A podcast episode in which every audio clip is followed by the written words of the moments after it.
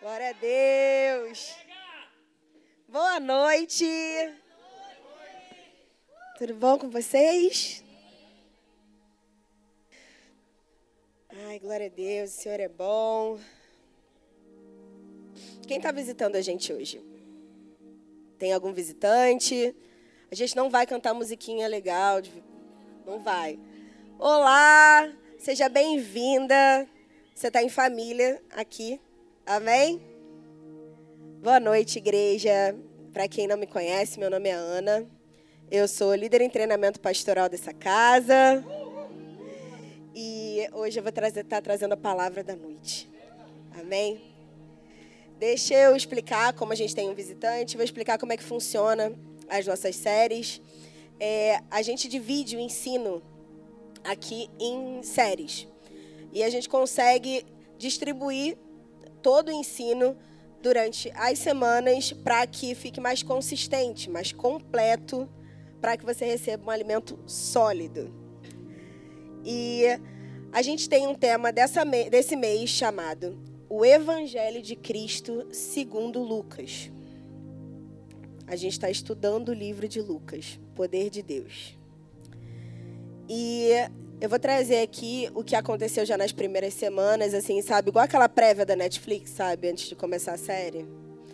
É, na primeira semana, a nossa pastora Bia, ela trouxe uma palavra poderosa sobre ser inquestionavelmente fiel.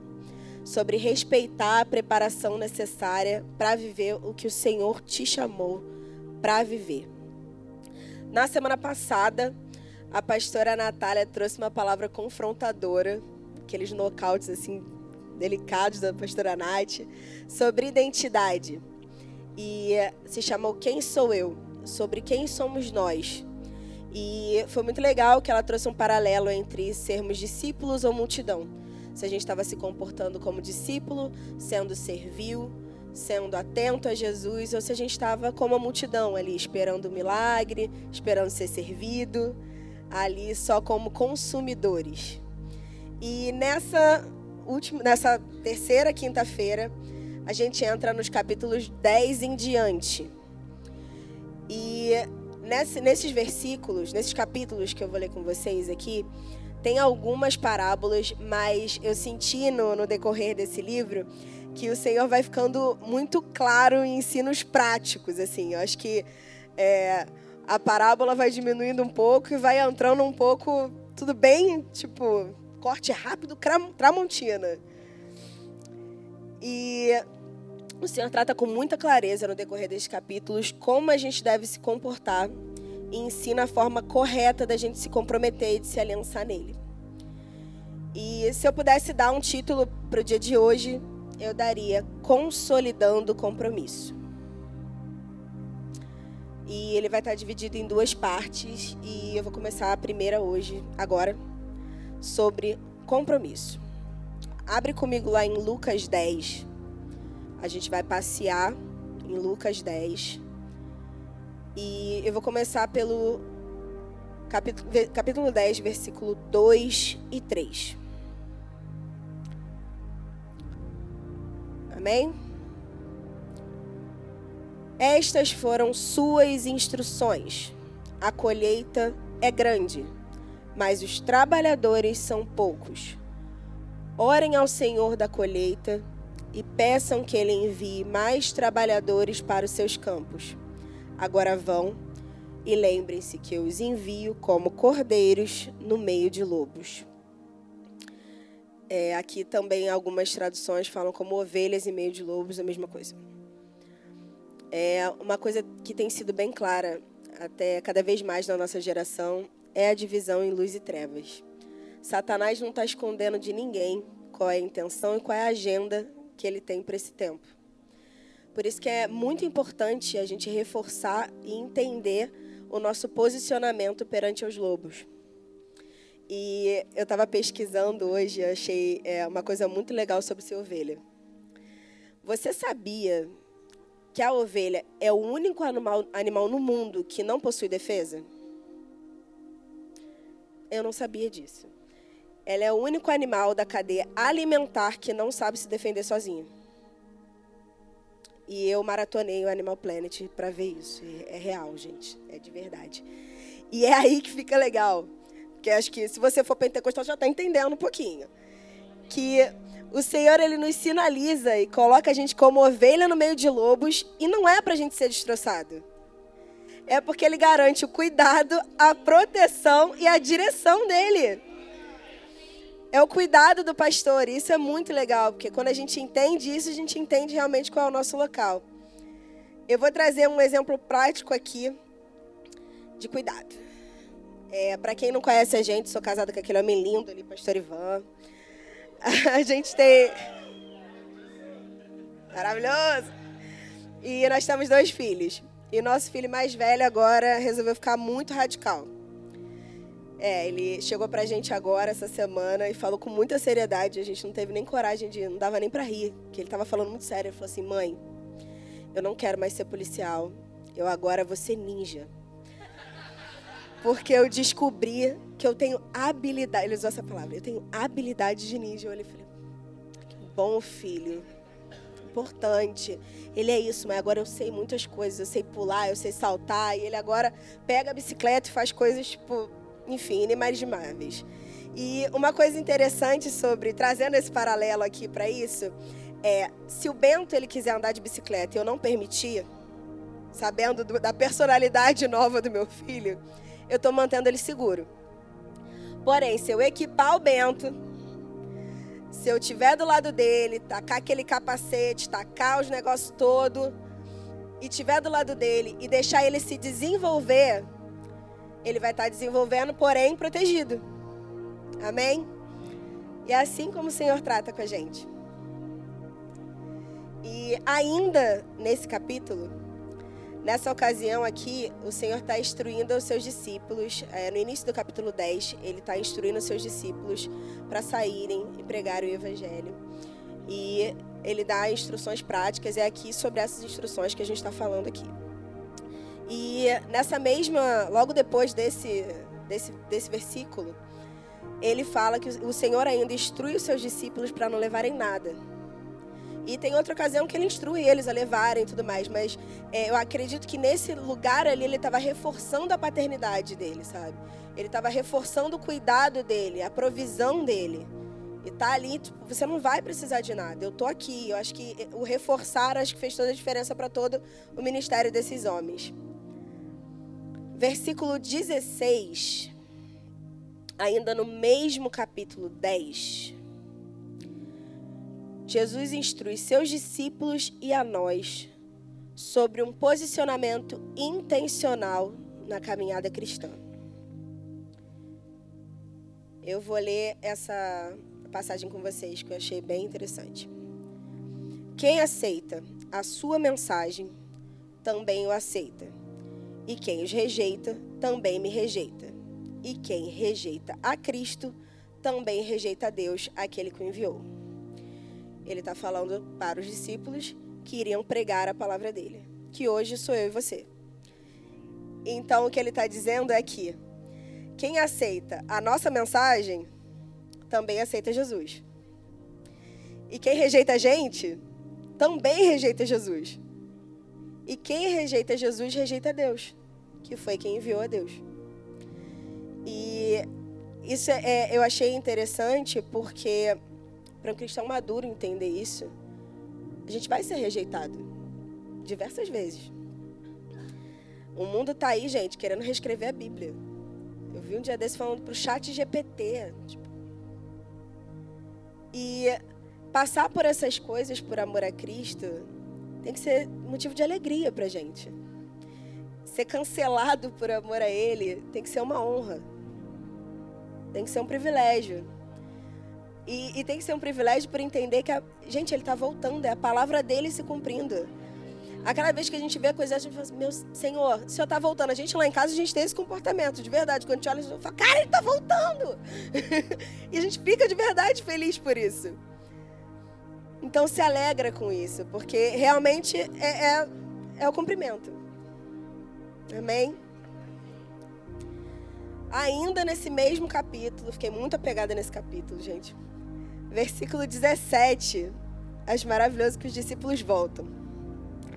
E eles voltam tudo felizinho, contando que os demônios obedeciam pela autoridade de Jesus o que eles falavam. E eu achei tão interessante que o Senhor, ele, ele dá um corte rápido ali, né? Falando que a alegria deles tinha que ser os nomes deles estarem registrados no reino dos céus. Vamos lá ler. Senhor fala: Eu lhes dei autoridade para pisarem sobre cobras e escorpiões e sobre todo o poder do inimigo. Nada lhes causará dano. Mas não se alegrem, porque os espíritos impuros lhe obedecem. Alegrem-se, porque seus nomes estão registrados no céu. Jesus aqui, ele ajusta rapidamente o coração dos discípulos para esse ajuste que precisa ser feito pela gente diariamente. Sabe? É, às vezes você está aqui na igreja, você vai orar por um irmão, o Senhor te usa para a vida daquele irmão e tu já sai como? Super-herói, me chama de Moisés, desce aí que eu vou escrever a tábua da lei. E isso acontece. Acho que já aconteceu comigo, gente. Já aconteceu com alguém? Porque, desculpa, foi só comigo. Pecadora pra caraca. Pelo amor de Deus, gente. Já aconteceu com todo mundo. Acho que esse é um ajuste que a gente realmente precisa fazer no nosso coração. Amém? Ser usado pelo Senhor é uma honra.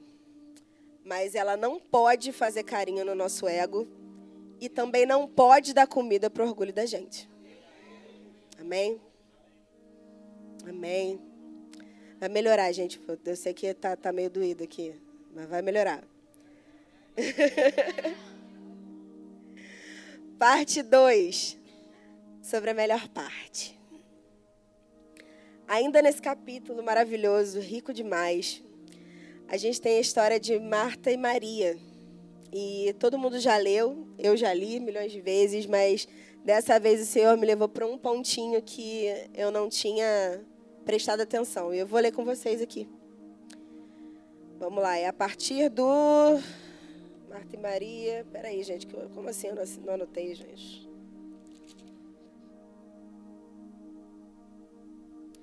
Trinta e oito ao quarenta e um.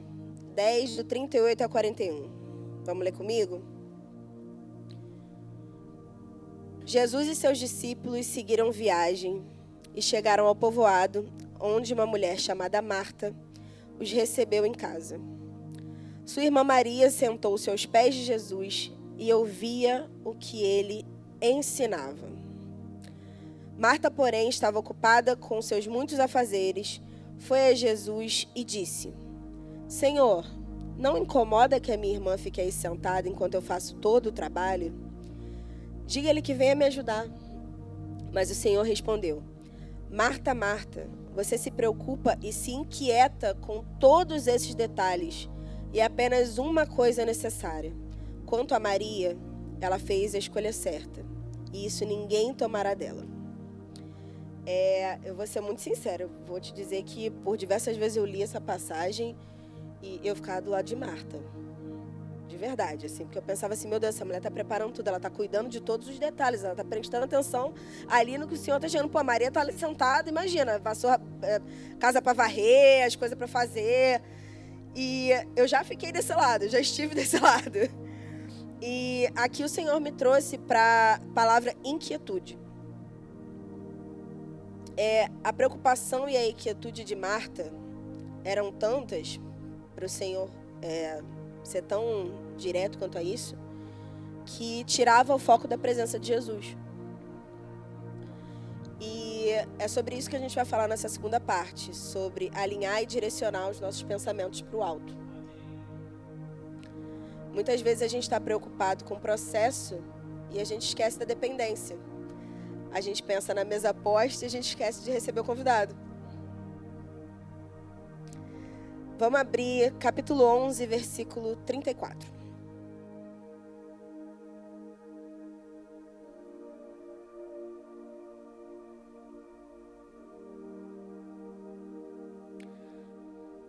Seus olhos são como uma lâmpada que ilumina todo o corpo. Quando os olhos são bons, todo o nosso corpo se enche de luz. Mas quando são maus, seu corpo se enche de escuridão.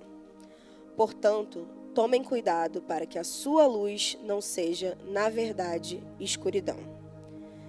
Se estiverem cheios de luz, sem nenhum canto escuro, sua vida inteira será radiante, como se uma lamparina o estivesse iluminado. O nosso olhar, ele denuncia onde está o nosso coração.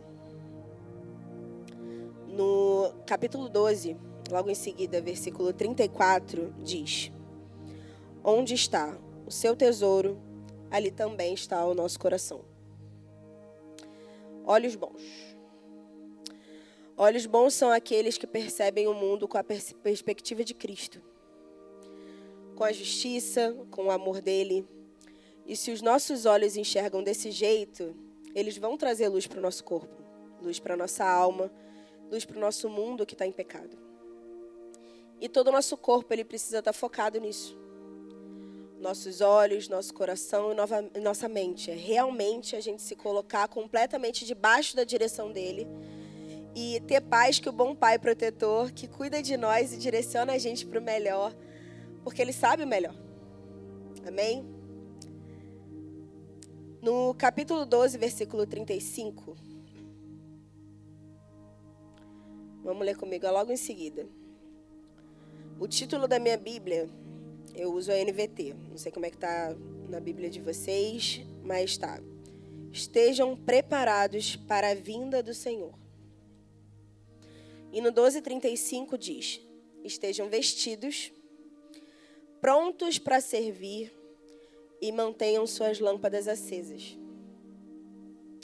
E como no versículo 40, lá embaixo, ele também completa: Seus olhos, não, peraí. Estejam também preparados, pois o filho do homem virá quando menos esperam. Agora, se a gente voltar lá atrás, no 11:34 que a gente estava lendo, seus olhos são como uma lâmpada que ilumina todo o corpo. Quando os olhos são bons, todo o nosso corpo será luz. Quando a gente traça um paralelo entre dois versículos desse, eu, quando eu tracei esse paralelo, eu comecei a sentir paz e uma profunda alegria, porque tá com a minha lamparina acesa é estar tá no centro da vontade dele, é estar tá inundada de amor e de cuidado.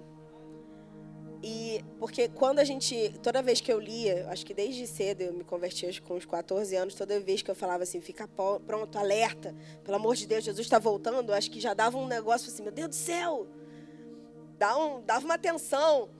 E, e aqui eu comecei a entender que é manter a minha lamparina acesa. E manter a lamparina acesa acho que fica mais fácil quando a gente começa a entender sobre esses dois versículos. É dito na sua palavra: sua vida inteira será radiante, como se uma lamparina estivesse iluminando. É passar por todas as provações, sentindo uma profunda paz e alegria que vem dele. Isso é muito bom, é ter a convicção que no final já deu tudo certo, porque realmente está escrito, vai dar tudo certo. É não ter dúvida disso. É ter a paz, é ter a paz que excede todo entendimento. Todo entendimento é a paz que excede todo raciocínio. É a paz que excede toda circunstância. É encontrar paz no Senhor. Manter a lamparina acesa, aguardar a vinda do Senhor, tem que ser prazeroso. Precisa ser prazeroso, é se encher de luz, é se encher do Espírito Santo, é entender que viver com Ele realmente vale a pena. Não é, não é um sacrifício, não é um, um pesar, não é uma dor, nem um alerta, uma ansiedade que ele vai chegar e, pelo amor de Deus, vai ficar todo mundo. Como é que eu vou? Quem é que vai? Só a irmã do coque que vai? Não, gente.